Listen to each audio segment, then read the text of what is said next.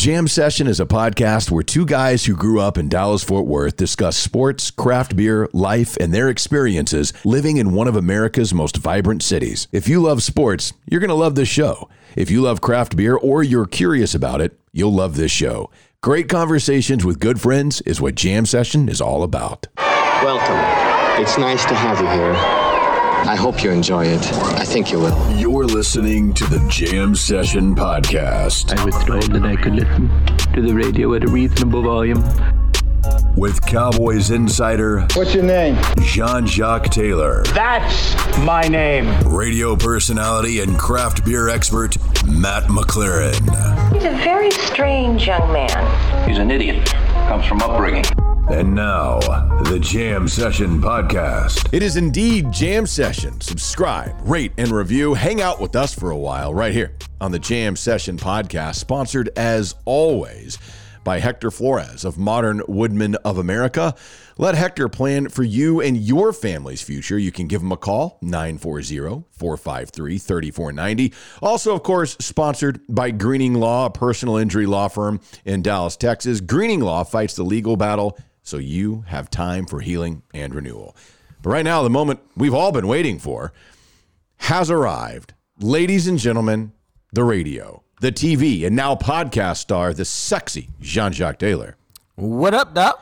I would be the non sexy one, Matt McLaren.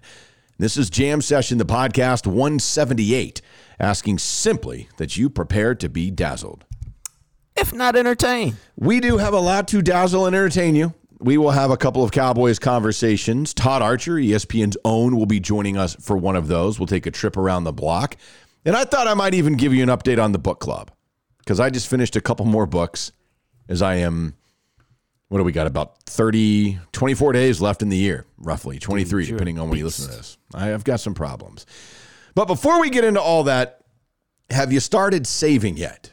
And if you haven't, you may wonder, well, I, I gave up on that. Don't be, don't give up. Give Hector Flores with Modern Woodmen of America a call, as he will tell you 10% of every check should go into savings. And he says once the emergency fund is established, then you can move it into two different accounts. First is a savings account. The second could be a Roth IRA, although not everybody is eligible. There's some other things that he can do. So, a Roth IRA, a Roth 401k, fantastic tools when it comes to retirement. If you have questions, if you would like an explanation on what that means, call Hector Flores, 940 453 3490, because Hector is the guy who can help you plan for exactly that retirement, your future. No, dude. I mean, the thing about it is, and Hector will tell you this if, if and when you talk to him, the earlier you start, the earlier it is, man. You start in your 20s, your 30s. It takes, you know, a minimal investment every month to rack up seven digits by the time you hit retirement age. You wait till I get to my age, it takes a lot longer, bro, but you can still make it happen. The thing is, give Hector a call, tell him what you want to do, your plan, your goal, and he'll develop, he'll develop a plan for you to follow.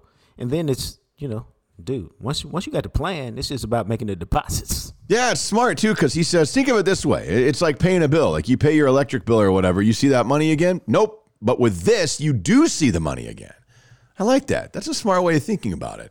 Hector Flores, 940 453 3490, 940 453 3490. And of course, our friends Robert Greening and the Green Team, the attorneys at Greening Law. If you've been hurt in a car accident, if you've had the unfortunate experience of malpractice, if you've been injured on the premises of a business, there's a variety of different ways that he can represent you. Let them be your fierce legal competitor against the insurance companies. Give them a call right now if you've experienced that. Well, this is the same thing, man. It's cost you nothing to pick up the phone and make that call. But you could win a lot. You get a lot for making that call. And here's why. They work hard for you. Why do they work hard for you? They don't get paid unless you get paid. And so you never have to wonder if they're grinding for you or if they're putting forth their best effort or if they've got your full attention because that's what it's all about, man.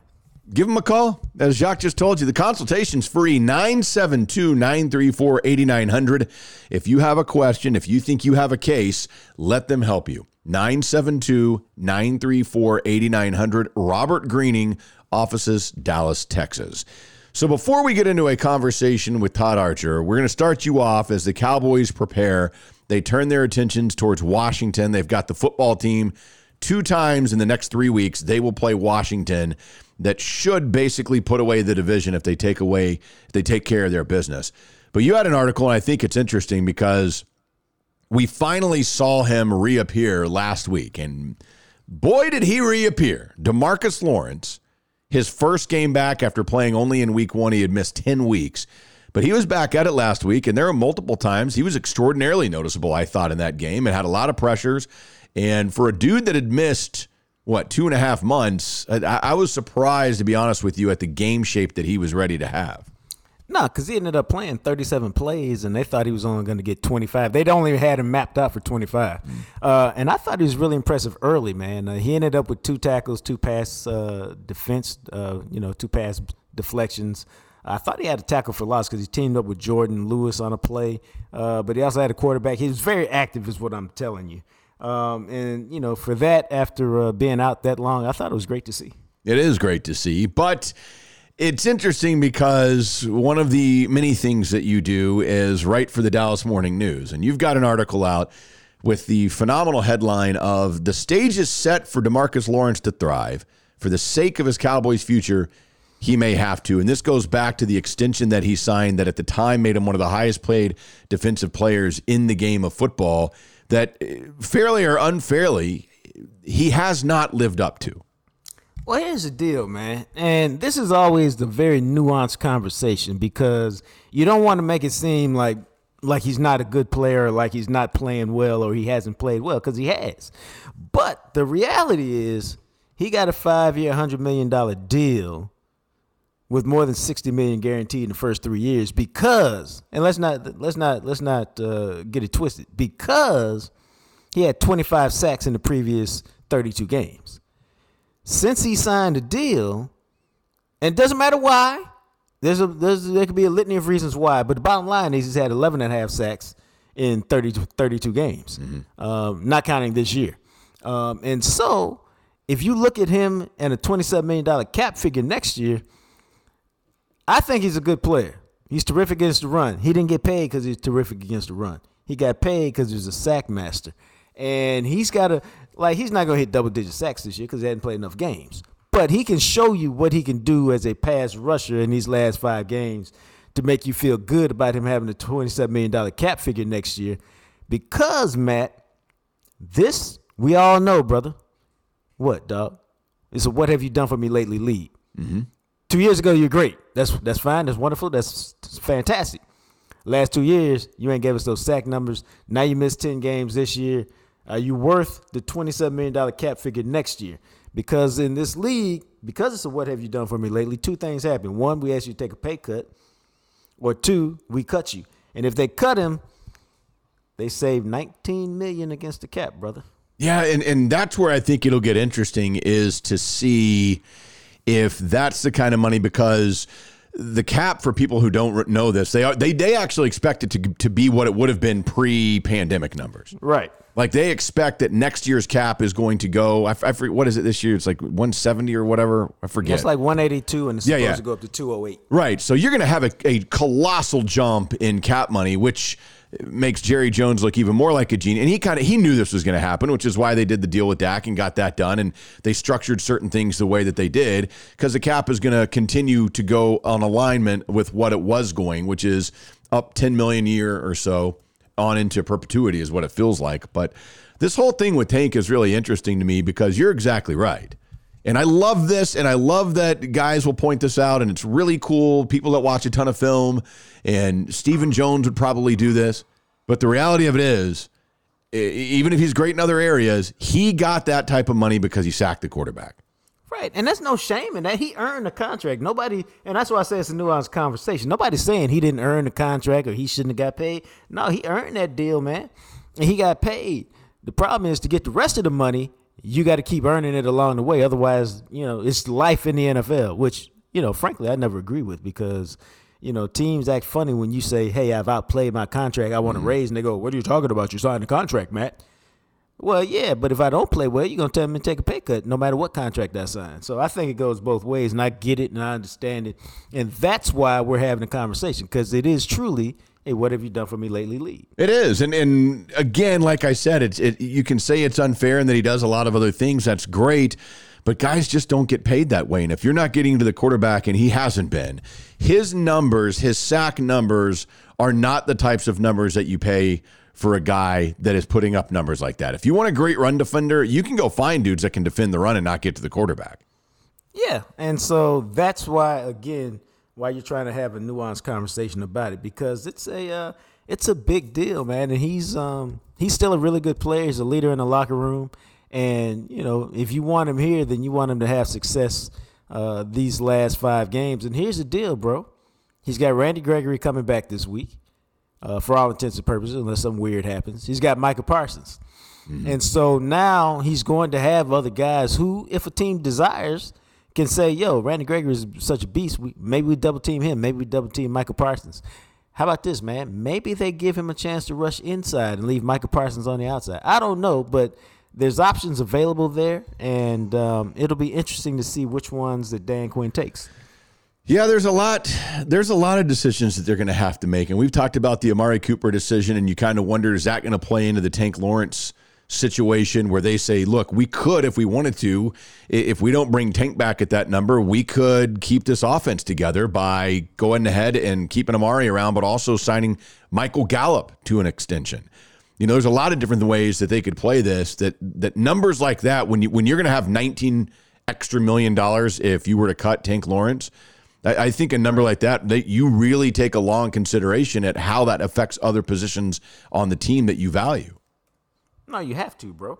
And that's just the nature of the beast. Um, it's always a dollars and cents thing. And check this out. It ain't no different than how you run your own budget at your own house. Yeah. Hey, if we want to add, you know, Hulu and uh, Apple TV this month. Hey, what are we what are we taking out? Are we are we taking out HBO Max or you know we taking off Netflix? What are we doing if we want to add those two? Or are we taking it from somewhere else? Are we going to cut the lights off and lower the heat so the electric bill goes down or the gas bill goes down so we can add these other things? Because there's only so much money. Uh, we can spend it how we want to. We're gonna buy fewer groceries. Maybe we go out one less time a, a month so we can afford this Hulu and this Apple TV. It doesn't matter, but there's only a finite amount of money, and how you spend it is up to you. Yeah, it is, and and we'll see. There's a lot of decisions to be made. Obviously, before we get anywhere near that, the Washington football team is a team that they've got to knock off. The Cowboys are not one of the teams. I was looking at this earlier. There's actually three teams in the NFC that can clinch a playoff spot this weekend, which I thought I was like, man, really already? Now, two of them, one of them, I would I would imagine most people could just figure out right off the top of your head, and you'd be exactly right because you go to the the NFC North if Green Bay wins, they clinch the division. Wow. At 10 and 3, at 10 and 3, they would have clinched the division with four games left in the regular season because they already have a four game lead in the division. All they got to do is win. If Tampa wins, they also clinch their division because Tampa plays in a division where they have Carolina, Atlanta, and the Saints, who are all five and seven. And so obviously, they would clinch based on some things happening. And the Arizona Cardinals, if they beat the Rams this weekend, they can clinch a playoff spot, but it wouldn't be for the division.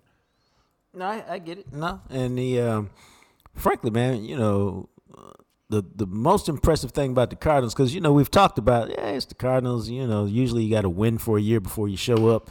Uh, I think we talked about the Rams being mm-hmm. the only team that had kind of done that. Dog, they've won all their road games by ten plus, which is something like nobody's ever done. Um, so that thing is impressive to me. And this, you know, they, I don't know. I need to take a deep dive on them and really check out and see how and why they're winning so much. Yeah, it's interesting, but they, they've got something there. You know, it's also fascinating. We talk about this in relation to the Cowboys sometimes about teams that are struggling. How about the Bills? Watching the Bills last night, um, and granted, it was in a essentially blizzard-like conditions with crazy wind gusts.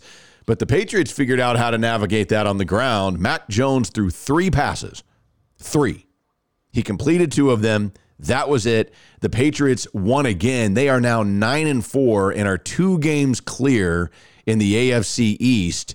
And you start getting that feeling again. And by the way, not only are they two games clear in the AFC East, they lead the AFC. Bill Belichick he is who we thought he was. That's a good way of putting it. it took him a year to regroup and Yeah. get things structured right. But yesterday, man, yesterday, to me, and I saw just a slip of the game, sliver of the game, was the genius of Bill Belichick. It the conditions are horrible.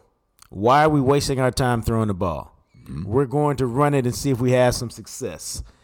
And we don't give a damn what anybody says about how could you possibly throw three times in a game in 2021. We're going to do what we think gives us the best chance to win a football game. And that's what he did. How about going for two right off the bat and saying, Yeah. okay, now we're going to put even more pressure on you uh, to make you decide whether you want to match us or whether you want to go. I mean, dude, that's why he is Bill Belichick. That shit he pulled off yesterday um, is genius. You know, I remember one time, and we could look it up, but I but I haven't because it just popped in my head. there was they did the opposite of that against some team uh, on a national television Yeah. game where they started off with like 35 passes in a row or something like that. Yeah. And it's the beauty of that, and we saw a lot of it from Kellen Moore earlier this season, is that's what you do, man. You don't have a universal game plan. You have a game plan to win this week. And whatever it takes to win this week is whatever it takes. Yeah, it, it- I just thought that was fascinating on Monday night to see three passes, three in a game. They ran it 46 times and they beat the Bills, and they now sit atop. It's going to be really interesting to see how that plays out over there in the AFC because they sit atop, as I mentioned. They are the number one seed right now in the AFC, and the number two seed is Tennessee, and they beat Tennessee. They've won seven games in a row, and their last two wins against Tennessee, the team right behind them in the AFC, and on the road in a blizzard against the the the Bills. And four of those seven wins have come on the road. It's been an impressive streak for them. We'll see if they can keep it up, but you just wonder, man, if they get if they somehow get the one seed, wouldn't that be something if the year after Tom Brady won the Super Bowl, Bill Belichick goes to the Super Bowl and they got to play the Bucks? That'd be amazing. We would never hear the end of it. It would fill up sports talk radio for weeks. It'd be incredible to see something like that happen. All right, before we take this quick trip around the block, let's tell you about a couple of our fantastic sponsors that help to make all of this possible. Love so much that you guys the the Biltong pictures that we're getting. You guys, oh, I got my bag. I love it. Every single person that I have seen, and there has been a lot of you that have ordered your Brus Biltong, B R U S B I L T O N G, brusbiltong.com. You've gone, you've ordered the sliced biltong or maybe even some of the other options that they have for biltong. So many of you reached out and you've said, We didn't know what to expect, but you were right. We like beef jerky. This is better. Like, I know, I'm telling you. I would not say those things if I did not believe them to be true. Biltong is badass. Eat it. That's the that might be the slogan. Biltong is badass. Eat it. It I mean that. be. Okay, we're okay. We're just gonna work that in now to every spot. Biltong is badass. Eat it. I'm telling Uh, you. Dude. I uh, let me tell you what it is, bro. I uh, I was doing a here we go again. I was doing a Zoom call Mm-hmm. with Coach Prime today, and uh, I didn't have time to stop and get lunch, man. I grabbed the Biltong out of the pantry, stuck it to the side, scarfed down a couple handfuls, chased it with some strawberry Waterloo, and boom, I was good for that. And while I was writing my piece. Uh, that uh, you'll see in uh, on the undefeated, but that's what Biltong does for me, bro. dude i'm telling you it is it's it's more savory it's more tender. It is it's like beef jerky but it's a traditional south african air dried meat. It is fantastic. I truly believe that you will enjoy this. Go to brusbiltong.com it is b-r-u-s B-I-L-T-O-N-G, brusbiltong.com, promo code JAM15, and you get 15% off your order at checkout. It's funny, too, because obviously we love the guys at Smoky John's Barbecue. They do the Jam Session Bowl, phenomenal. Well, I got an email from one of them, Juan. He says, I bought some of the biltong to try. I was going to take it as a snack on a father son campout. He goes, It's really good. We ended up not going camping, but we really like the biltong. And I- I'm telling you, man, it's, it's just really good. And Smoky John's is really good. If you guys haven't had a chance to get over to Smoky John's Barbecue and try the Jam Session Bowl, you're really missing out. It, it- it's your choice. Made from scratch mac and cheese or the mashed potatoes, and you get to choose a couple of different meats. They're going to top it with the toppings that you want, and then sprinkle it with a little bit of the Smoky John's barbecue sauce. It's a meal for two in a bowl, and it kills it. You are going to love, and it's the secret menu. You got to listen to the podcast, to even though you can order it. Dude, it's fantastic. The Jam Session Bowl is the best. You know, I recommend it to everybody. Now, I did chastise our good friend Clarence Hill because, you know, he didn't order it when he went there. I saw that. He, he went to Smoky John's and he posted something. I was like, come on, chill. You didn't get the Jam Session Bowl? Nah, you got to do better, bro. You have to do better. And uh, to me, it's uh, it's fantastic, man. And the Jam Session Bowl, my parents came down. I told them to get it. They had to share it. It's it's I, I can't say enough good things about it, man. I've already had it two or three times. Yeah, yeah, go get it. The Jam Session Bowl only available on the secret menu at Smoky John's Barbecue. And don't forget, it's Christmas time. I've been telling you guys this. It is time for stocking stuffers. It's time to give somebody, especially if you're not in Texas and you listen to us, you're going to want a taste of Texas barbecue. You can get it at smokyjohns.com. Go to Smoky's Market and they will ship the Smoky John's barbecue sauce and rub anywhere that you happen to be. And also, don't forget look, even if you live in Dallas, you can swing by the store. I mean, you can order it online and pick it up in store if you live in the area, and they'll have it ready same day. Makes a great stocking stuffer, makes something for those people in your life that like to grill, that like to cook out and do things with meats and whatnot. This is going to be something I think that for Christmas they'll really enjoy. Dude, it's uh what can I say, man? It's the best. And the more you do it, the better it tastes. Yeah, that's right. The more you do it. Isn't that the key to life? I think so. I think you know what I'm talking about. You had a little deviousness in your laugh. All right, well, we'll take this trip around the block. There's a couple of things. You know, we tell you about False Idol Brewing in North Richland Hills all the time. Well, Yeah. there's, as everybody knows, there's something getting close about 85 brewing operations in North Texas now. One of those, and those of you who are familiar with the craft beer world will be very familiar with Martin House Brewing. They're out in Fort Worth. They're really good dudes too. And they have become known for gimmick beers. Like they'll brew, they did a, a buffalo wing and ranch beer last year. They uh, just stuff like that. Well, they have released just in time for Christmas. They have released a beer. You're not going to believe this. Have you ever seen the movie Elf? I've seen pieces of it because you know how I feel about Right. those types. Of Okay. So, but you're familiar enough with it to kind of you, you get what I'm talking about. Yes. So, Elf in the movie Elf, the character played by Will Ferrell, he travels uh, across the fictional world and winds up in, in Manhattan. And his favorite thing to eat is basically spaghetti covered in chocolate marshmallows, M&Ms, maple syrup, and all kinds of stuff. Yeah, you're yeah. Martin House has brewed a beer called Cotton-Headed Ninny Muggins. Called what? Cotton-Headed Ninny Muggins, which is uh, one of the terms from the movie.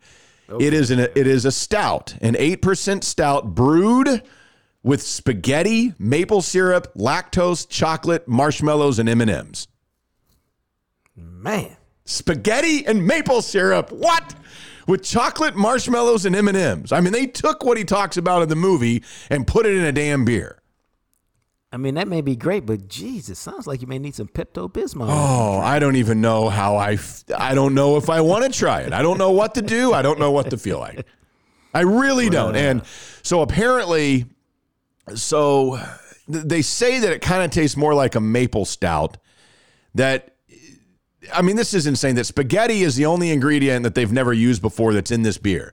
They've used You a bunch of other stuff, but they've used they, they put spaghetti in the beer, and it was released a few days ago. Most of their beers that are like this, when they release, man, they sell out in a hurry. And from what I understand, Right. this beer is basically sold out. But if you can find it somewhere and you are into that weird ass thing, you know, give it a sip. Hell, they, they brewed they brewed a beer earlier this year called Space Pizza that they brewed with tomatoes and oregano. Jeez. I don't know what to tell you. really- I don't even have to. I don't even have the word to say about that. Well, and what's funny is that they've now become this brewery. They're like the most gimmicky brewery ever. And it works. I mean, they, they're doing great. They kill it. They sell a ton of beer. But it's wild because they used to, and they still do brew classic like IPA and, and True Love. They're sour, and they still have some some beer that are like that, but they have to put out a new beer every week, and they just make it crazier and crazier and crazier, and it sells out. And they, you know they're the they're the brewery, the, the pickle beer and the spiky spicy pickle beer and all that. So. Right, But right, right. This is just one of those beers, man. I saw that and I was like, I don't know about that one. I don't know if I want to try the, you know, when when Will Ferrell eats it in the movie, you can even tell that he wants to throw up. It sounds like it, bro. I mean, who wants to eat spaghetti covered in maple syrup and M and M's and marshmallows and all kinds of other crap? And Elf. Yeah, I mean, they're just doing it as a funny comic bit, and now they brewed a beer like that. Wow, it's unbelievable, bro. Really. So the other thing, and this has to do with Oklahoma, and I think everybody by now is, and if you're a Sooners fan and you just woke up for a from a coma, I apologize for breaking the news to you, but Lincoln Riley is no longer the head coach at OU. So this is how petty OU is. it's kind of funny. They have proposed a bill in the Oklahoma Congress that would rename three inches of a remote highway uh, up in the Oklahoma panhandle the Lincoln Riley Highway. three inches of highway. And it's the last three inches of the westbound lane that, as you are leaving the state, and the congressman who proposed this says, I felt the state of Oklahoma needed an appropriate goodbye to this former head coach whose sudden departure left many in shock. I found this is so. I found the tiniest section of our most desolate of highways to pay tribute to Coach Riley's exit from Oklahoma. This is only fitting as this is the last three inches one sees before leaving our great state. Wow. Okay. The pettiness, bro. the pettiness. Oh my goodness, man. And, you know, it only gets worse for Oklahoma because Oklahoma State, the Cowboys who just missed out on the playoff and are going to the Rose Bowl, I believe. Or no, they're, where are they? They're not going to Rose Bowl. That's Ohio State that's going there. Anyway, Ohio State just got their defensive coordinator. Yeah, the um, Jim Knowles, Yeah. uh, coordinated Oklahoma State's Yep. defense. Uh, you know, we'll see how good he is. I mean, he had a great year at Oklahoma State. You would think Yeah, he he would have a uh, great year at Ohio State, given the upgrade and talent that he'll be working with.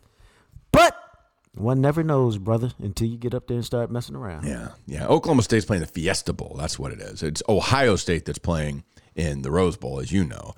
And so, yeah, I thought that was well. I mean, it's college football. I mean, if you if you're going to be Three petty, inches? I guess three inches for Lincoln Riley in college football. But a lot of the times, I mean, that's one of the, the classic jokes. The best thing to ever come out of Oklahoma, southbound 35. yeah, now what? And look, my, my mom and dad went to OU. My dad played football there. I, I have no problem with Oklahoma. Although Oklahoma, Oklahoma City is actually a really cool place. It's super, you know, Norman's only like 20 minutes from Oklahoma City. So I don't, I mean, that's, that's a cool area. I've, I've always enjoyed my time there. Hasn't really ever No, bothered have- me that much at all. I have a good memory from uh, Oklahoma City. I took my son, who was probably then seven or eight, to a uh, NBA Finals game between LeBron's team and the Oklahoma City Thunder. And uh, we made the road trip, stayed at a hotel, went to the game, had good seats, and had a great time. That is very nice. That that whole area around Oklahoma City, around that the, where the Thunder play, is a really cool area. Oh yeah, yeah, yeah. No, it's great up there, man. So, Yeah, I no, I, we had I a remember blast. we went there one of our furlough weeks from the radio station. We went up and spent a few days in Oklahoma City, and I went to the bombing memorial, which was just incredible. I mean, it is. I'd never been to a memorial like that before, and I mean it's right in the middle of downtown Oklahoma City. But I swear, when you walk into that thing, you, it's dead quiet. It's amazing. It's uh, something else, brother. And one thing, the breweries there are good. And I noticed one thing that really stood out to me was how clean the whole area was. You didn't see like a lot of trash and stuff on the streets and on the sidewalks like you do if you're walking around Dallas or a place like that, or even here in Birmingham. It just it was really clean and nicely done. So props to Oklahoma City Hey, props to him. and your three inches that you have named, or that you're going to name. I guess is what they're going to do. Whatever it Yeah, is that they're inches. going to do. Hopefully, you can make something happen with it. I don't know. What do you mean? Hopefully, you can you can satisfy your your girl. Oh, I was thinking like rainfall or snow, man. That's a three inches is a lot. You get three inches of snow in Dallas, people are freaking out. Yeah. Of course, you'd be the one that took it into the gutter. I, you know, try to do a what I do. podcast with you, and I'm talking weather, and there, look at you. Jacques Taylor gutter talk, baby. We should do that one night where we just stay up and get drunk and have gutter talk, and then nobody will ever listen to us ever again. It'll be amazing. You never know. I'm telling you, man. False Idol Brewing, man. If you guys haven't checked them out, if you want a beer that doesn't have spaghetti, that is actually like a legitimate kick ass stout, I would get over to False Idol Brewing and see what they've got. They release new beers every Friday. Their IPAs are phenomenal. Their hazies are super soft. I mean, it's like drinking a pillow dipped in a little bit of hop. It's amazing. And their stout, I mean, even Jacques, you know that. Their stouts are, to me, they probably are making the best stouts in DFW at False Idol. Well, you know, I haven't been to that many. I haven't had that many different stouts from that many different breweries, but I've had a bunch of stouts because that's my favorite type of beer. And you know, False Idol stacks up to everybody, brother. If I got to pick one uh, to take with me on my deserted island, I'm taking False Idol. If I got to pick one to sw- to swash, what do you call it? Wash down my last meal in prison before I get the needle. Yes, sir. I'm taking False Idol, baby. Okay. And if I got to pick one to toast the love of my life, I'm taking False Idol, baby. Make it happen. And there are two beers coming out this week. They've got the Ghost Eye, which they've done before. It is phenomenal. It is their cranberry crumble. It is a Berliner Weiss with cranberry, almond, lactose, and vanilla. It is it's phenomenal. If you like a little bit of tart beer, if you like the Berliner Weiss style, th- that beer is incredible. They're also releasing Football is Life. It's a New England double IPA, double dry hopped with Idaho 7 and Strata hops. So make that happen out there at False Idol Brewing, just north of 183 in North Richland Hills.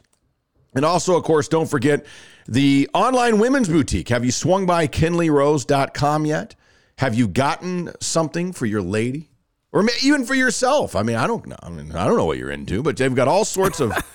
I'm just saying. I mean, I, I don't want to judge, but I'll tell you, man, kinleyrose.com. If you are looking for something for you or perhaps your lady friend, or even if you don't know what to get, they offer gift cards that you can purchase. They make great stocking stuffers. It is a new online women's boutique focusing on attainable style without sacrificing comfort. Comfort. It's a small business, support local, support small business. So check it out. If you're looking for a new cute outfit for the fall, they've got you covered. So check them out. And remember, when you check out, use promo code Jam Session 10 Jam Session 10, and you'll get 10% off your first order at kinleyrose.com, K I N L E Y, rose.com. All right, we do it every week, and it is time this week for that. We check in with our ESPN Cowboys insider, brought to you as always by Blue Star Motor Group. Todd Archer joining us here. And Todd we'll turn our attentions after what we saw the win on Thursday night. They had to pick that up. They did pick that up. They stopped the bleeding. What what were your thoughts about the takeaway, if you have some, from the Cowboys finally just getting a win? Al Davis, right? Just win, baby. It don't matter how pretty, how ugly, how whatever. Just make sure you win in the game. And they got the job done. And you know, we all know there's plenty of stuff that they need to get better at on on both sides of the ball and all that, right? But the number one objective, and we talked about it last week, was win the game. Could be three to two, could be two to nothing. Just win the game. They did, and, and now you see if this little break five games ago, four against division teams. Now is when you try to set the ball higher that win games and do it looking like a legitimate team.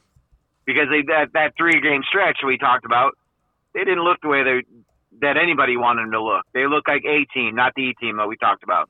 And now, you know, use these last five games to kind of reset and get back in the conversation for real. So, what do you make of this team as we head into the last five games? I think they're a team. I don't think they're the team. Um, you Can know, they be the team again?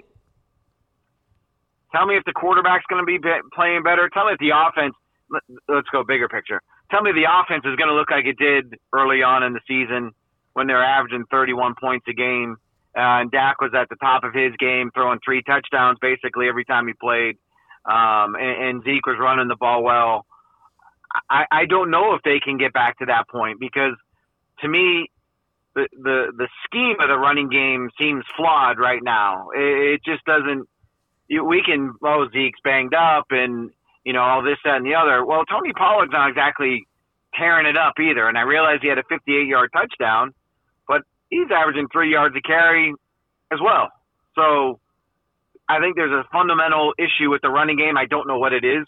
Um, I, I wish I've asked about attacking the edges more, and I seem to get some agreement from McCarthy on that uh, question. So maybe that's something that they start doing. The offensive line to block better. They need to. eh, Do they go back to Connor Williams? Do you stick with La'el Collins at, at right tackle? Like they have all these issues, and then on defense, they've given up too many big plays to think that they're going to all of a sudden stop doing that. And if your offense isn't going to be able to put up 30, 34, 35, well, then I don't know if that's the right formula going into the playoff to think that they'll be a legitimate team. Uh, they can make it to a win a playoff game, make the divisional round, maybe even get to the NFC title game, but where would you put them in the hierarchy right now of the of the conference? They're behind the Cardinals. They're Yeah. even though there's no track record. They're behind Tampa. They're behind Green Bay. Mhm. So you know that that tells you they're a, a, a Final Four team in the conference, which is divisional round of the playoff. Yeah, I, I, I right now I, I don't think anybody can disagree with that. When you talk about the offense, Todd, what is the fix? Is it is it truly just getting fully healthy? Is it something with Zeke, or is this just this is the offense now, and they've got to figure this out? Zeke getting healthy would help, obviously, right? But but again, there's not a lot of room for these guys to run. Like it's one, it, it would be one thing if Tony Pollard was like running wild on the same runs that Zeke's doing, and he's not, right? So, um, I, I don't think it's like a get healthy thing. I just think they need to. I, I I think Dak needs to play better. Look, he's got seven touchdowns and five picks since he came back from the calf injury. And yeah, he's averaging more yards through the air in these five games than he did in the first seven that he played. But some of that's a product of you're down 30 to nothing against uh, Denver. You're, you're throwing it all every time against Kansas City, and you had to throw it a, a bunch against uh, the, the Raiders. So, I mean, I don't. There's just something. You guys tell me, but something's off with him, right? It doesn't Yeah. look. It doesn't look the same. He's healthy. They tell us he's healthy, but it, it's just something is just not right. No, and um, you know, I, I wrote a column about it. Other people have written columns about it. Um, it's, you know, he's still good. He's still playing good, but they need him to play an elite level, and uh, he's not playing at an at an elite level. And until he gets back there, this offense is going to be a little bit ordinary, especially without the running game. Man, they need him to play at a higher level. Right. I mean, you look at it. He, had was it 16 touchdowns and four picks in the first seven games. Like I think in in five of the seven games, he had at least three touchdown passes, or maybe even six of the first seven, whatever it, w- it would be. Um, he was like, "Man, this guy's MVP of the league." And that now, the, since the calf strain, he's not looked the same. And it, again, they're telling us he's healthy. Um, I I don't know what, and he doesn't look like he's hobbling. Now they're not running. it- He's not running as much, but I think that's by design. Like it wasn't like he was running all over the place before the calf strain. Uh, they're not, you know, the whole RPO thing. I, I, think their third downs they've been dreadful. They're at 31% in the last five games. They've had more three and outs in the last five games than they had in the first uh, seven of the year, um, maybe even the first nine of the year. To be honest with you, um, their their first down rushing is is off by a good yard, if not more. Where they were seventh in the league in first down runs, and now they're 22nd in the league in first down runs. So, like, we can identify the problems. It's it's up to them to come up with the answers because that's not our job to come up with, hey, how do you fix this thing? But I, Right. like we go back to the Denver game, like okay, maybe Denver didn't find the the formula to beat the Cowboys, but it does seem to be like a lot of teams have copied some of the stuff in terms of the man coverage on the out, outside and and run blitzing and, and shifting and moving their defensive linemen. Does seem like a lot of the teams are kind of following that idea, and that's given the Cowboys issues. They've not they've not had an adjustment to the adjustment, and Kellen Moore better find that quick. I, that's one thing that bugged me. Like, we talked to Kellen uh, Monday. He's like, "We're right where we need to be." Why? Why would you? What do you mean you're right? Where, if you look at it from a big picture, yeah, okay, you're number one in yards and number two in points, but your eyes are telling you something completely different. They're, this offense is not right where they need to be. For a, for a 12 game season, sure, but for a five game stretch, it's not been good enough. And, and they, I like to think they know it, and they better come up with some answers quick. Oh, they know it. Um, now, whether they can solve the answers, I don't know. But I guess I think we would all agree. Now that they finally got all their receivers back, that should help because that should stress some defenses about who to try to take away, who not to, and maybe they can attack that way. But uh, ultimately, you're right. They got to get some more out of the running game. However, they get it out of the running game. They had 60 plays of. Well, let me break down different. They had 10, 30 plays of at least 10 yard runs and 30 pl- pass plays of 20 yards or more in the first seven games. They have 27 in the same stretch over the last five. Like the big plays have gone too, and, and it's hard to Right. live. It's hard to live with big plays, right? Because Mhm. teams do their best to limit those things. But that's where points come from. Chunk plays matter, and we we discussed this last year. You know why the offense struggled a whole bunch. Yeah, they didn't have Dak, obviously, but they couldn't get any big plays, and now you're seeing the same thing where they're they're struggling to get big plays. They they've maybe it's going to help. Look, I, I'm still not a believer that Washington really is like any good, and certainly Philadelphia and, and the Giants. So four of your last five are against a division that can help you get right. Um, maybe I'll be thinking differently, you know, Sunday afternoon after the game if Washington were to win. About I'll think differently about them.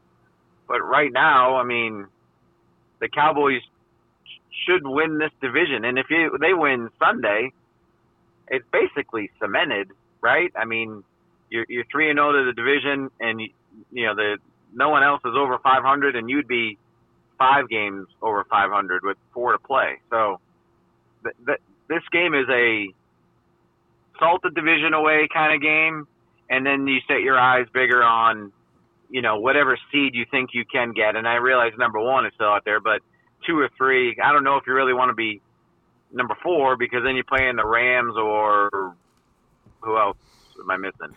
I guess it's Somebody the Rams dangerous. right now. right? Yeah, somebody. Somebody, somebody more dangerous than the other teams. Now they, I think you'd like to be at least three minimum, um, you know, to uh, to set it up right. But you know, ultimately, it's the way it's laying out. At some point, you're gonna you gotta have to play Arizona. You're gonna have to play uh, Green Bay. But obviously, if Green Bay ends up uh, catching Arizona, I mean, I think the what I'm saying is you want to avoid Aaron Rodgers and Green Bay as long as you can because they're not a good matchup, whether it's in the cold or whether it's just Aaron Rodgers. But they got the coach that beat them from Green Bay now. Yeah, that's on what'll matter. side. So he can- exactly. He can, he can beat them. That's why they Yeah, signed him. yeah. He ended their playoffs. My Right, God, I uh, you know I. I guess if they have to play Green Bay, if they make it to the NFC title game, at least they've gotten over that hump. And, and I, I don't think I, I couldn't handle losing to Aaron Rodgers again. No, I would rather just anybody else. If you if you're not going to make it to the Super Bowl, let anybody beat you, but Aaron Rodgers.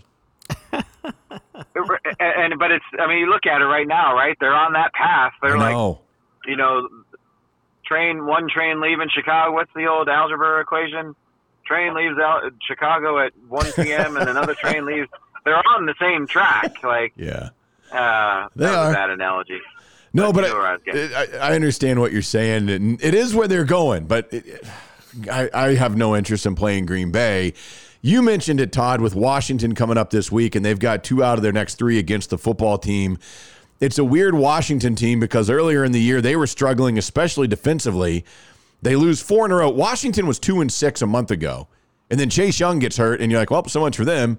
All they've done since then is beat four teams in a row, including Tampa. Washington beat them. They beat the Raiders that the Cowboys couldn't beat. What do you make of this Washington team coming in with a, a four game win streak? Well, clearly they just needed to get rid of the Ohio State guy to turn everything around, right? That's true. They needed the Bama guys on that team were like, why is this Ohio State guy here? Get rid of him. You know, on, screw Doc, both that, you guys. That was for you. yeah, I know. There you go. Yeah, I'm, I'm trying not to little curse today, but y'all are, a y'all are, y'all are pulling out of me. Yeah, the, the Bama guys on the defense are like, we want teams in the playoffs, not these Ohio State guys. You know what, Matt? Get us more Cincinnati Bearcats. Exactly. I, I've heard people say Taylor uh, Heinicke is he's like Tony Romo. Actually, Romo could throw the ball, so no, he's not like Tony Romo. Right. Uh, so, and he makes some plays and he can do some things, but he has no arm. Romo had an arm, like so. Let's not make that comparison. But I do think there's some elements of their game. Their their line is playing better. And Gibson is a terrific running back. All right, we'll give the Ohio State guy. McLaurin is a really good uh, receiver, can make some big plays, and we've seen the Cowboys struggle giving up big plays. I think not having the tight end uh, Logan Thomas, Thomas, Thomas, Yeah. uh, really hurts them because he he was a. We've seen tight ends kind of ding the Cowboys here lately, and he's he's been a, a key contributor for them. So I, I think what Washington you're going to have to beat Washington because they've played in these games that have been what was what was the Raiders game 17 15 like Yeah. they're used to those games like where they're going to muck it up and make it ugly and and they'll do just enough to stay around or if you come out and you know set a tone early I'm not saying you got to do what you did to Atlanta but if you can come out and rattle them early and say okay Heinicke now beat us uh, Washington doesn't want to live in that world either, where where this guy's got to throw it 40 times. So, um, their defense is playing better. I I mean, you can't argue that. And and and they just limited a, a Raiders team to 15 points that put up 34, 36 on the Yeah. Cowboys. So, what I, I mean, I know like you don't make much of like the transitive properties from game to game and all that, but at some point that stuff has to matter, and it and it matters in in tiebreakers when they've beaten Tampa and they've beaten the the Raiders, and you get to common opponents. Now in the division, it might not much matter, uh, breakdowns obviously, but they're they're not coming into Washington won't be coming into this game afraid to play the Cowboys. No, well, I mean, hell, they swept them last year and beat them pretty good, and uh, the running back seems to love playing against them, so they'll show up to me with a whole lot of confidence. And and again, but do we take them? Are they for like? Do you really look at them and say, "Oh, they're for real"? They're playing well right now. Like I, I, I look at it as like, you know, Philly when everybody started saying, "Oh, look at Philly, they're coming on, they're right there." Jalen Hurts, do do do do, and then they lose to the Giants. now everybody's like, "The Eagles stink. They they are who we thought they were." And I think with Washington, if the Cowboys play to their potential, I mean, if you match it up roster to roster, player to player, this should be a Cowboys win. And if the Cowboys are who we think they are, to quote Denny Green, they, they win this game. Exactly. And the problem is they like- ain't played like so- that. yeah. I mean, right, and and, and that's I, I don't know. I, I don't know what the answer. Is. Like everything just seems off.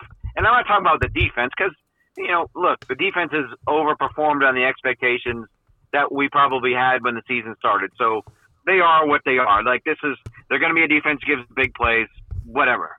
But this offense, everything just seems to be like off. And whether it's one guy's making a mistake in this one, and then the next guy's making a mistake, and then the quarterback misses a throw, and the receiver runs the wrong depth, and the tight end can't hold his block. Like everybody's taking their turn of, of being bad, and it's all hitting the Cowboys at the wrong time. This is what you. This is when you got to figure it out. This is December football, as, as McCarthy said, and this is the time that matters. And you look at McCarthy's track record in Green Bay. I don't have it in front of me, but his December record was extremely good. Now, and, and last year, heck, I think the Cowboys had a winning record in December, even though they were six and ten. So maybe there's something that they do hang their hat on about playing better in December. But I realized they won that last week on December second against the Saints. I don't know if anybody came out of that thinking, "Man, the Cowboys got it all figured out." not at all. No. No, I don't think so. I mean, I agree with you. That's what's weird and wonky, I guess, about these last six games ever since they came back from the bye. I guess they had the Cooper Rush win against Minnesota, and since then it's just really been up and down. Where Dak doesn't look right, the, the defense. It, it, it's you're right. There's something about this team that just seems off. But they've got an opportunity here with Washington twice in the next three weeks, and then the game after that against the Giants. You know, we, we could be talking, and, and we should be because you're right, Todd. If you line this roster up against Washington and New York, they should be 11 and four for a potential, who knows what kind of a matchup for seeding against Arizona on January 2nd. But at the same time, you look back and go, well, yeah, but you got your ass kicked by Denver and you look like crap against Vegas and you're lucky you beat the Saints and and you did nothing against the Chiefs. Yeah, now, and nothing against nobody's the Chiefs. Doing, and, and nobody's doing anything against the Chiefs defense now somehow, some way. So and and the only team that can run on the Saints evidently is the Philadelphia Eagles. And I realize people will say, well, the Cowboys had you know a hundred and something yards against them, but 33 were on a bubble screen that was ruled later a lateral to CD, and 58 came on a on the Pollard run. I don't know if they really ran it well against the Saints, but I mean, we keep coming back to the same thing where where it's it's just kind of confounding. And now, okay, all right, Demarcus Lawrence is back playing. You get Gregory, you get Gallimore. You get, the receivers will be playing together for like what the just the fourth time all season. So right. it's setting up for the Cowboys to make their run because they appear to be getting healthier at the right time of the season. But just having these guys show up doesn't mean it's going to happen, right? I mean, they actually have to go out and do it, and that's one thing McCarthy's talked about. It's one thing Jerry talked about after the game against the Saints. Um, it's great to have these guys back. It makes it gives them uh, more pieces to to get their get their stuff done. But where do what happens first? Does does the confidence come from those guys being back, or do they have to make the plays to build the confidence? And, and that's where we're about to find out against a Washington team that I, you know, they're six and six. Let's not act like they're, you know, eight and four, nine and three, whatever the heck you want to say. They're they're they're middling and average as anybody. You brought up Demarcus Lawrence. Matt and I were having a good conversation about it. I wrote a piece about it. Uh, it seems to me like, uh, as much as I like him, he needs to do something in the last five games to uh, to guarantee his spot in Dallas next year. Given that he's got a twenty-seven million dollar cap figure, what do you think? Absolutely. I mean, you know, a good friend of ours wrote, uh, tweeted about the cap being 208.2 million, that they won't be as cash strapped as they, as you would think. Our good friend of ours doesn't know he's talking about. Like, they, they're, they have 42 players under contract next year with, including dead money, totaling 220 something million. So they're already over the cap with only 42 guys under contract. So yeah. they're going to have to do some maneuvering. And you mentioned this, he's at 27 million. They, they he will not be on this roster at 27 million, one way or the other, right? True and and Amari is a 22 million dollar cap figure. We all know we've talked about that backstory. We know they can get room from Creighton Dak, uh, restructuring Dak, do do do. So, but to, back to the Marcus point, I don't know how the Cowboys can keep Demarcus Lawrence at 27 million and re-sign Randy Gregory, who's going to be a free agent. I don't know how that's doable uh, without moving a whole bunch of money around, including Demarcus's.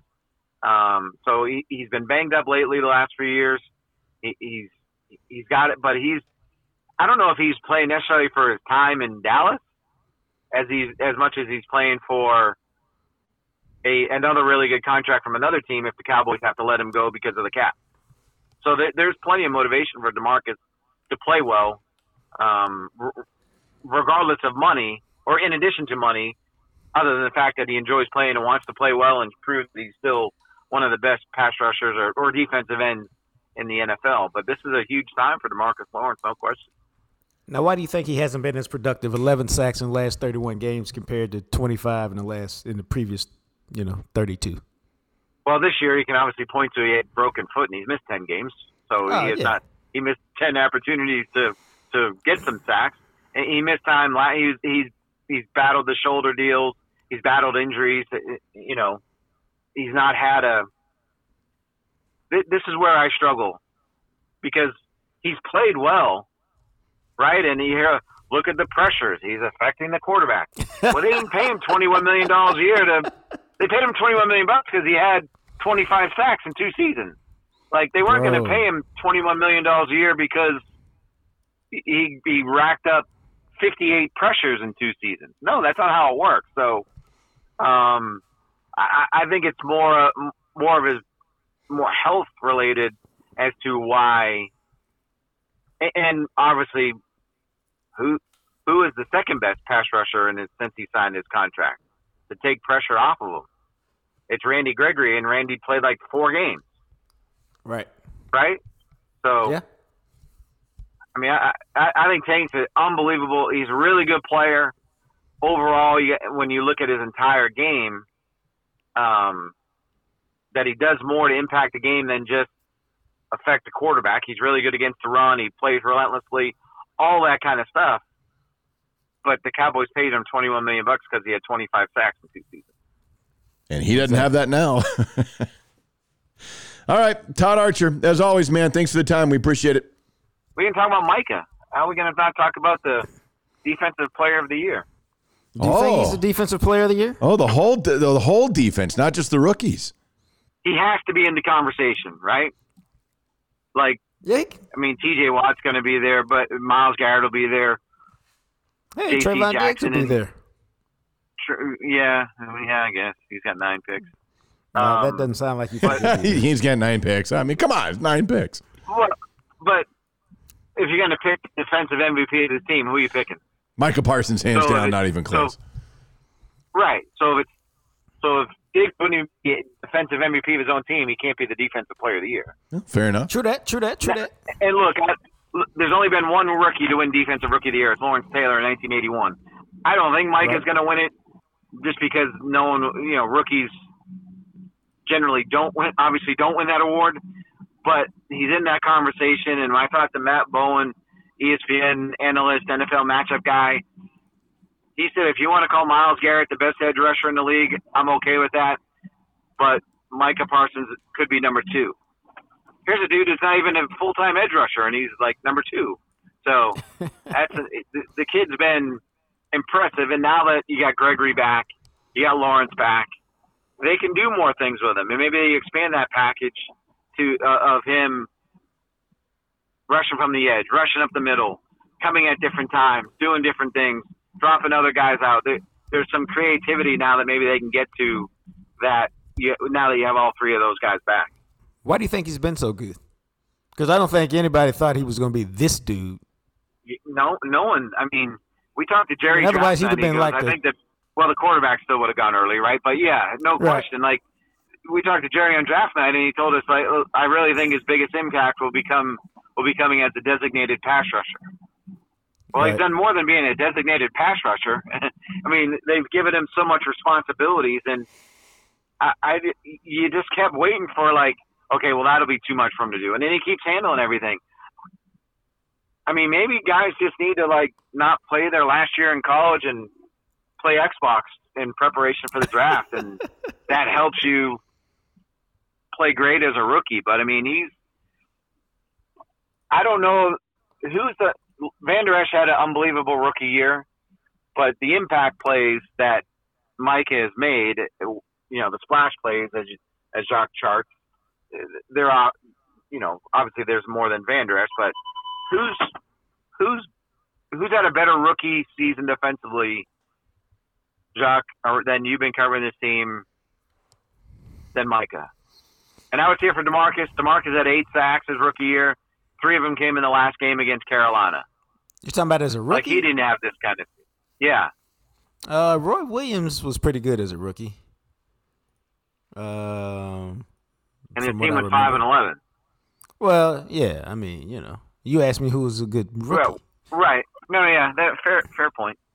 Um, Um, yeah, but you know, I mean, the point is that Micah Parsons has just been a beast, man. Nobody saw it coming, and I tell Matt this all the time, and I put it out there. I've written about it, but I love his attitude more, even more than I love his game. You know, I love the fact that he's he's always talking about I want to be great, and some cats talk about that shit, but they don't.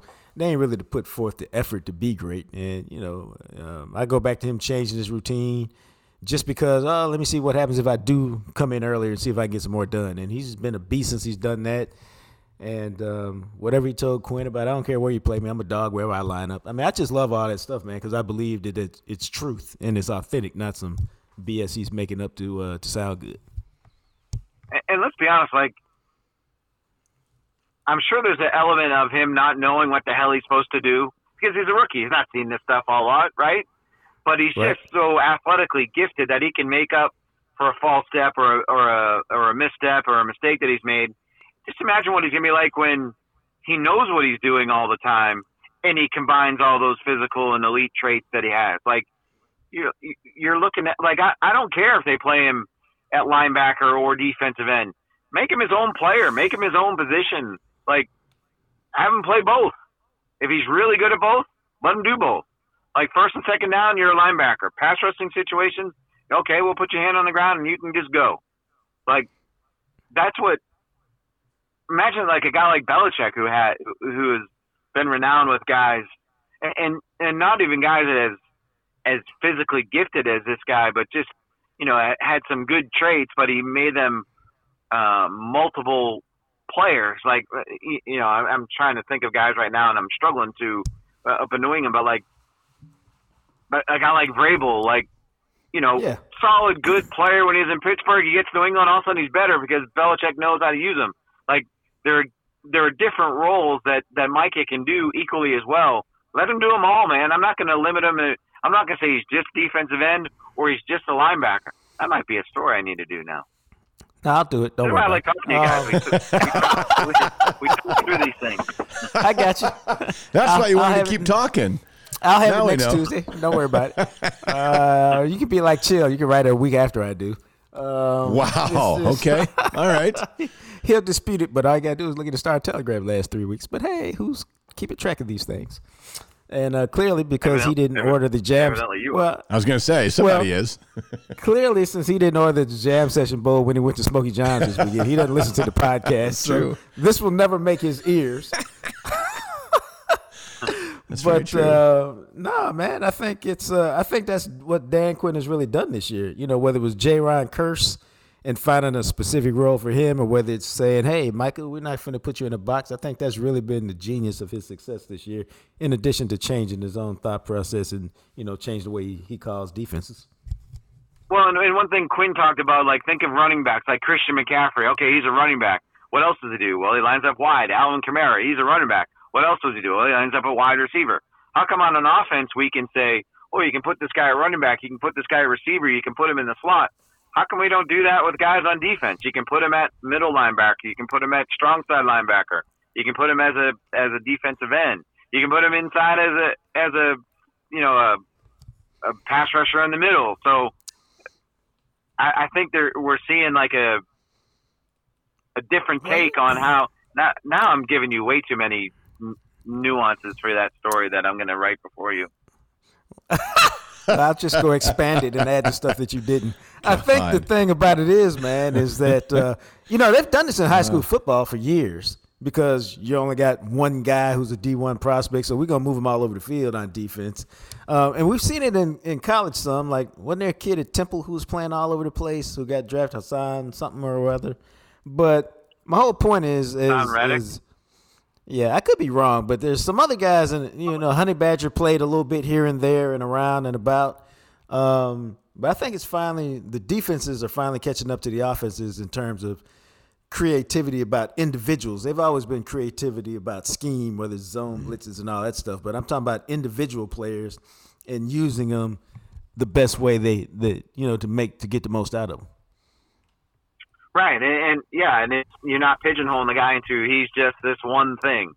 He's a defensive end. He's a linebacker. Like, you know, I don't think anybody. Yeah, okay. Like I, I use Christian McCaffrey and Kamara as the examples on offense. Technically, they're running backs, but you know, Well, they're also guys catching 60, 70 passes a year too. So let's let's go the other route, Arch. What if? Because it made sense to us at the time, but what if the Cowboys, whenever it was, instead of drafting that Buster from uh, Michigan, whose name escapes me now, what's his name? Taco Charlton and T.J. Watt. Yeah. Instead of drafting Taco Charlton, because we need a four-three defense end because we play four-three, and we all said, well, yeah, he doesn't. T.J. Watt doesn't fit what they do, so he's not going. What if they said T.J. Watt is such a good pass rusher that even though we don't really play the four-three, I mean the three-four, we're building a scheme that allows him to attack quarterbacks, and we're gonna move him around. We're gonna put him in spots to really do what he do best. You know, they might have been on onto something, and now. You know, I wasn't forward thinking like that five years ago or whenever they drafted Taco Charlton. But now you would hope that they would go, you know what? Maybe we should do that. Yeah, I think that's. I mean, yeah, we can uh, we can blame Rod Marinelli for that decision, um, and everybody Yeah. at the Star will gladly blame Rod and say it's. You know, very few people say no. That was pretty much all of us in the building was thinking the same thing as Rod. So, um, I, I do think the evolution just in that short amount of time that was tw- 2017. I, I think you're seeing the game change to where you're getting you're going to see more players like this. Now I can't name you Well- another player like like uh, No, Mike but Parsons right now. But what's it take, man? I But it mean, opens your eyes. It just takes one. Now, hey, Yeah. Michael Parsons did that. Now every other guy who comes through who has, I mean, you got to have that 6'3", 250, run four three nine or somewhere in that category. You had to have had the physical traits, but now once you see it, you're like, hey, we can do that. And then what'll happen? They'll start doing it more in college and start, you know, and they'll, it'll trickle down to high school, and you'll start seeing more guys like him with the freedom to do what they do best because he done broke the mold and showed us something that uh, other people hadn't showed us. Yeah, and now we just need to come up with a nickname for the guy. Yeah, okay. Uh, guess the, I'll- I'll the give- Lion works. He keeps calling himself the Lion, so maybe the Lion is what you should go with. That's so. That's That's boring. one thing. That's, That's, like, one thing. Old time sports writers did a lot better than than we we do. Like they come up with those nicknames a heck of a lot better than than than any of us do nowadays. Micah the Lion. I, I don't know. That doesn't sound powerful enough. No, it really doesn't. Well, just the whole Maybe- Penn maybe- State thing, and he Yeah, that's Yeah, why it doesn't but- work. Maybe he's maybe he's more like a griffin than a lion. A griffin? I don't know about a a lion that'll- better than a griffin. What are you talking about? A lion with wings is better than just a regular lion? Y'all drunk. A lion I mean, what would you rather have? A Is lion with lion wings? Well, if we're doing griffin that, I mean, how about the what Hydra the- then? I mean, Well, what is a griffin? I thought what's a griffin? I thought it was a lion I don't with think wings it's a or lion with else. wings. That's the Red Bull thing. so a griffin is a mythological creature with a lion's body, a bird's Yes! head. Yes, And I was right. I was right. I Okay, was right. but it, it, his head is a bald eagle. Uh, fuck y'all. I was right. And, and that's not a lion, a flying lion. That's different. Bullshit. Y'all just trying to get me on the Jerry Jones technicality like semantics. Y'all know I was right. Can't All both of y'all Okay. teaming up against your boy. It's, All right. it's hard for a black man in America, boy. I know. We're, I apologize. Here we go. It's my it's my fault. I'll take Hey, the blame. show show one seventy something. I had to pull out the race card. It's about that time. Jeez, amazing. Matt moved to Birmingham. He changed.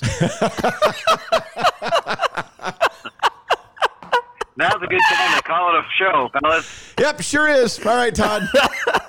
we'll talk to you later. All right. Love you, brother. Next week. Take care. All right. All right. See ya. See ya. All right, there he is. ESPN Cowboy Insider Todd Archer. That was a fun Wow. one with him. Brought to you as How about always by Blue Star Motor Group, bluestarmotorgroup.com. Have you given Deb a call? Are you looking for a car? If you are looking, I'm telling you, you I actually had somebody the other day. I was trying to find it was either I never can remember if it's an Instagram message or a Twitter, but somebody had messaged us and said that they had used Blue Star Motor Group and were had gone through them and had asked about a car and they weren't able to find exactly what they were looking for, but Deb helped him and even told them, "Yeah, you got a great deal over here. Totally understand." I mean, how how amazing is that? Now they're going to work with you. They want you to to get your vehicle at bluestarmotorgroup.com, but they're going to help you out. And they want to help you. They will do everything they can to find the vehicle that you are looking for and give you a great deal on it. it they're wonderful people. It's Deb and her husband Mike at bluestarmotorgroup.com or give her a call 817-881-4066 but they want to help you find a good deal You know, I got but love for Deb and Mike, man. I mean, That's what they do. And I love Deb because there's no middlewoman, there's no finance manager she's got to talk to. You. She can make all the decisions, man. And she can make a deal on the spot. You give her a text, you give her a call, she hits you back normally within five or six minutes, 10 at the most. And it's about can we get a deal done? Yes. And it doesn't matter whether you're buying a car, selling a car, it's hard to find a better deal than you're going to get with them.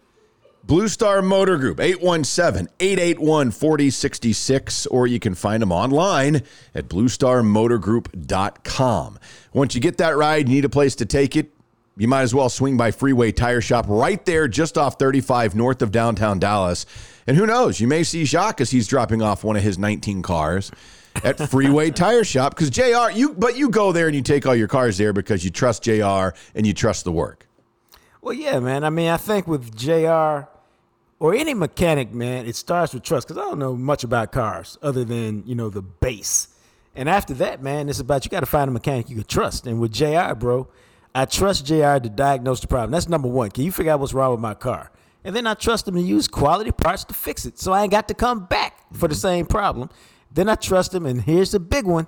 Can I get a fair price, man? Can I just get a fair price? I mean, the part costs 20 bucks.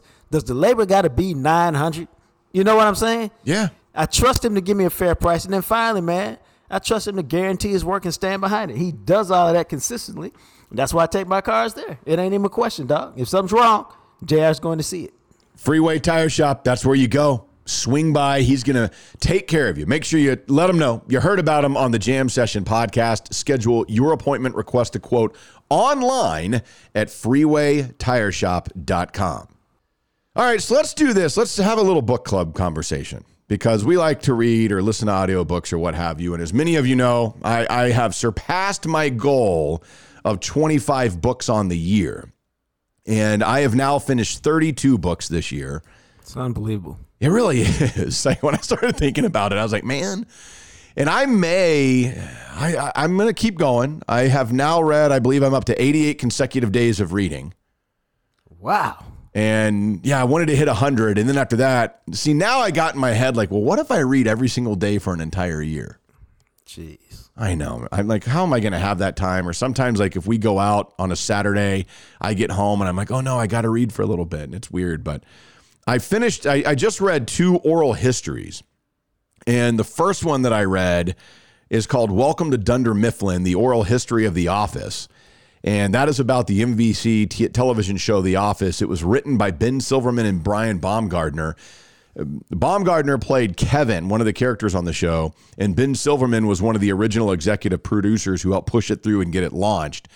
And I, I always think it's interesting stories like this, and especially a cast like this, because they wanted a bunch of unknowns and they want a bunch of they they call them in the book Scranton looking people when they were casting it. They wanted people who weren't Hollywood hot. And so they hired a bunch of people who really had never done anything before, a bunch of improv people that had been in improv groups, droops and stuff like that. And I thought it was really fascinating. They said when they first started shooting The Office, they they filmed it in an they built a set like an actual office, not with stuff that you could move around for the perfect camera shots, because they wanted to have that type of feel to it. And they brought them all in there for like a month before they started filming, and just had them go to work like they were in an office as their character for eight hours a day.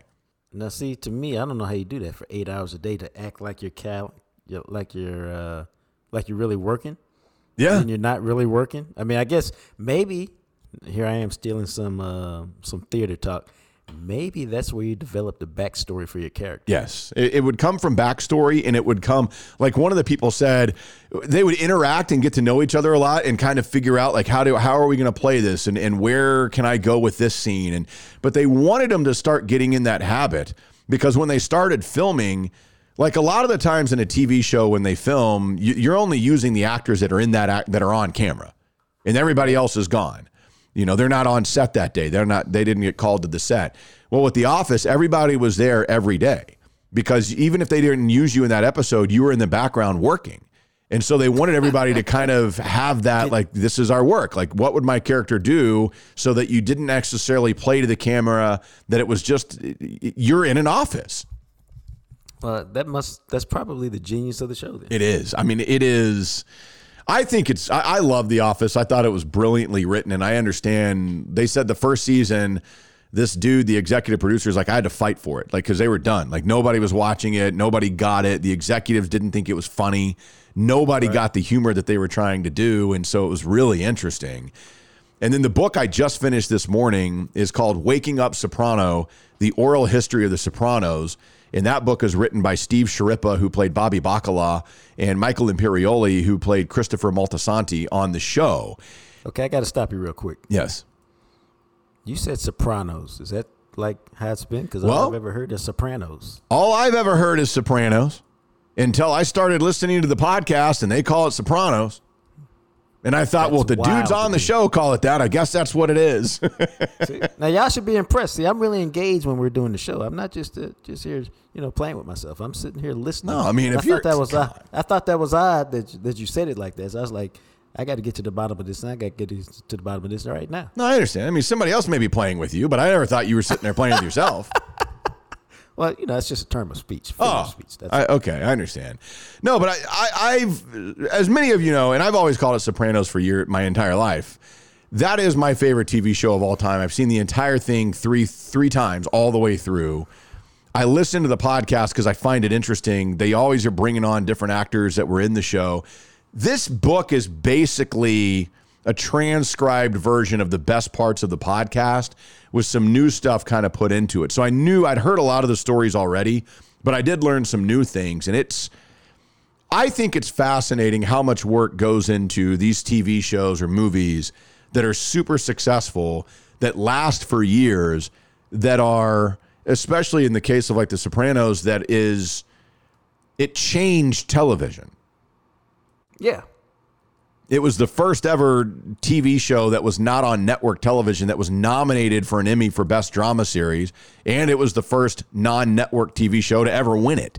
And so when that happened, it opened up the door for all the. When we talked about Billions the other day, and we talk about some of these other shows that are on HBO, like The Wire or whatever, that we all loved, that stuff happened because of the success and the originality and what The Sopranos was able to do on television for HBO. And you know, they go through it a lot, and some of the people have died. Like the the, the character Tony James Gandolfini passed away several years ago, so obviously none of his stuff is in the book. But there's there's a lot of the main players. If you like that TV show, to really, I mean, it is it's like 500 and something pages. It is very in depth. They go season through season talking about a lot of the different episodes and how it all came to be and why it happened and it, it, it's it's really interesting. It's a really interesting look at a, at a phenomenal television show. I really like the oral history if it's done well. I like that a lot. No, I think that's my, uh, you know, that's my favorite way to read about some stuff like that because you're getting it straight from the from the from the mouths of the characters or from the mouths of the people who are involved in the event. You know, oral histories when done properly are really to me fantastic. Um, and it doesn't matter if we're talking about an oral history on the Hail Mary or an oral history on the Cowboys winning Super Bowl 30. It doesn't really Yeah. matter to me what it is, but when it's done properly, man, it's out of sight. It is. It is. It really is. And it's something that's enjoyable because you get a lot of the key players that are in on it and they just feel they're reminiscing and it feels like they're willing to tell a lot more about it than they would have been at the time because time has passed and they've had a chance to reflect and, and really give their own thoughts on on how it felt at the time and then looking back what it means to them now, which I've always thought was really cool.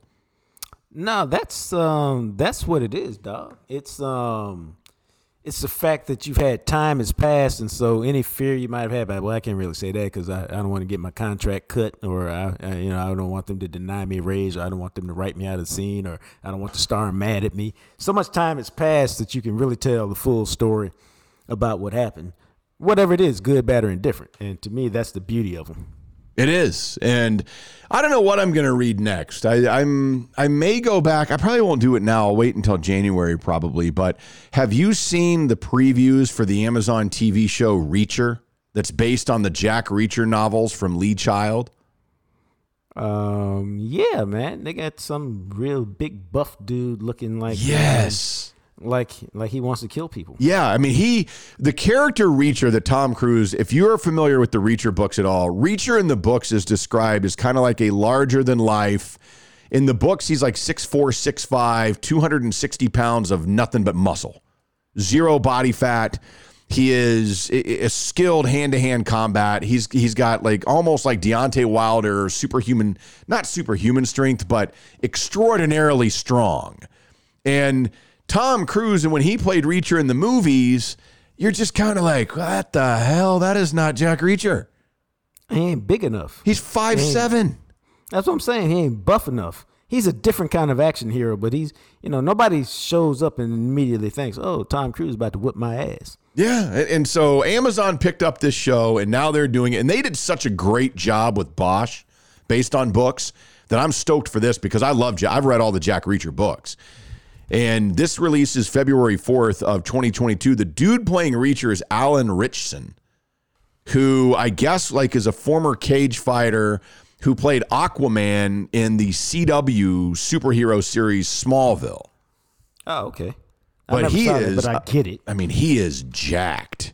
Yeah, he's a lot bigger than me. I mean, this dude is large and he's done some other stuff like that, but I think that's probably what most people know him as. And, and he's done a couple of different things. But I'm looking forward to this. And from what I understand, season one of Reacher is based on one of the first books in the series called Killing Floor, which I haven't read in a few years. So I probably will go back and read that for sure Right. before I get to the Reacher TV show just to refresh myself. And I, I love the Reacher books. I, the one that was released a couple weeks ago, I read in two days. I mean, it's, they're just good reads. Right, right. So I don't know what's up next, man. We'll see. There's a dude locally here, uh, a reporter for AL.com, who wrote a book called We Want Bama, which is a close look of last year's championship run, but it intertwines a lot of the stuff with the racial inequ- inequalities.